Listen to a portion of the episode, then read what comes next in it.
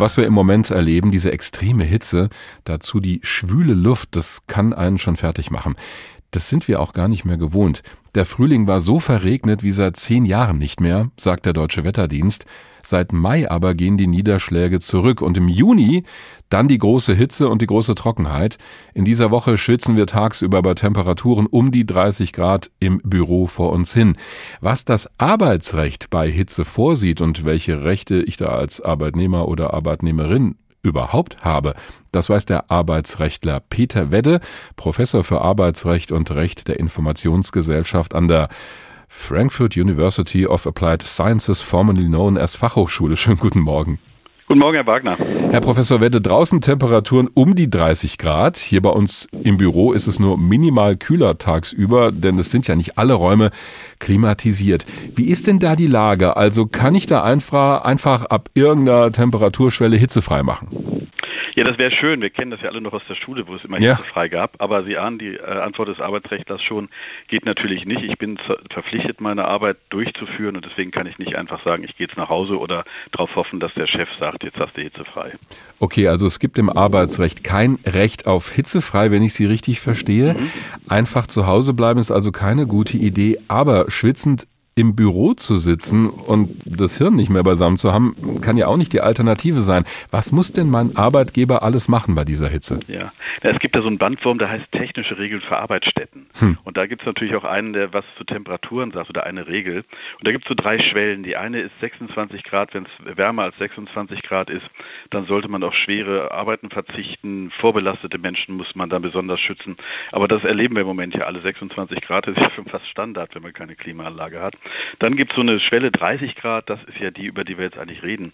Da sagt diese Arbeits, äh, die sagen die technischen Regeln schon, äh, Maßnahmen, Jalousien, nachts lüften, all solche Dinge, das hilft natürlich je nach räumlicher Situation auch nicht so richtig.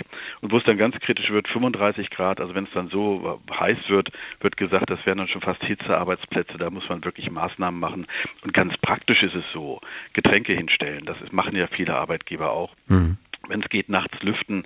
Wer als erster morgens kommt, reißt erstmal alle Fenster auf, lüftet nochmal durch äh, und dann so ein bisschen abgehen von Kleiderregeln. Also äh, Krawatte trägt man ja heute schon fast nicht mehr, aber zu sagen, also Jackett, äh, Jacke muss man nicht mehr anhaben, wenn es nicht gerade wirklich zwingende Dienstkleidung ist. Und das alles hilft ja schon, äh, das Ganze erträglicher zu machen. Die meisten Arbeitgeber machen das ja auch. Ich habe jetzt die ganze Zeit auf das Stichwort Klimaanlage gewartet. Gibt es sowas auch in dieser Liste? Ja, natürlich, wer eine Klimaanlage hat, ist ja gut dran, nicht? Da muss man jetzt gar nicht drüber nachdenken. Hm. Wenn man die Klimaanlage auf 25 Grad einstellt und da entspannt sitzt, ist das, ist das fantastisch. Das ist natürlich eine ganz wichtige Maßnahme. Bloß nun weiß ich auch, gerade in kleineren Firmen gibt es einfach aus baulichen Gründen oft keine Klimaanlage. Und wo sie nicht da ist, kann man natürlich sagen, Chef, bau mal eine ein. Aber das dauert natürlich ein paar Monate, die hat man dann nächstes Jahr. Ventilatoren ist auch so ein Punkt, dass man wenigstens mal so ein bisschen einen Hauch äh, von, von Luft hat.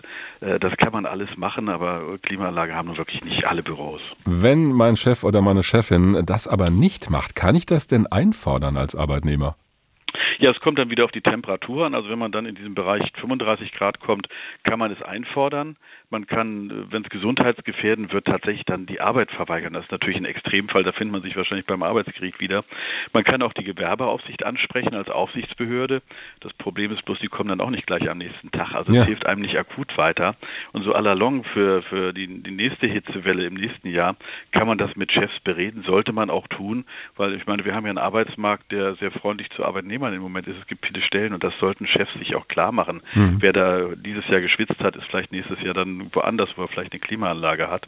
Und äh, das ist einfach so der, der Markt, der da herrscht. Es gibt noch einen anderen Aspekt. Wegen der Corona-Pandemie mussten ja viele ins Homeoffice ausweichen. Mittlerweile gibt es aber diese Pflicht für Unternehmen nicht mehr.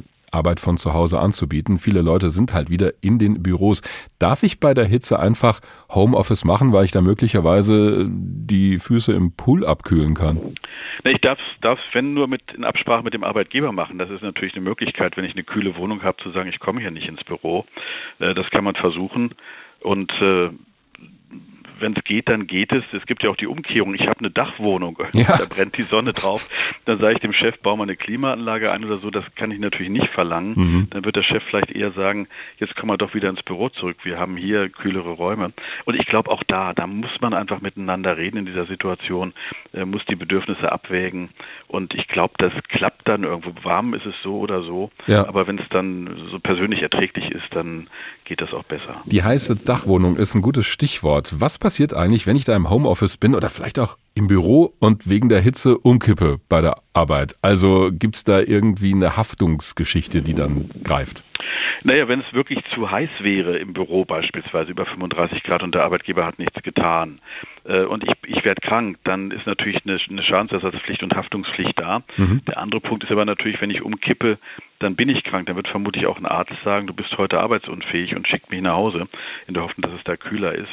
Und ich hoffe, dass es so weit nicht kommt, dass Leute wirklich zusammenbrechen, äh, denn dann sind sie wirklich für den Moment krank und dann geht es wahrscheinlich auch in Zukunft nicht mehr in diesem Temperaturniveau weiter.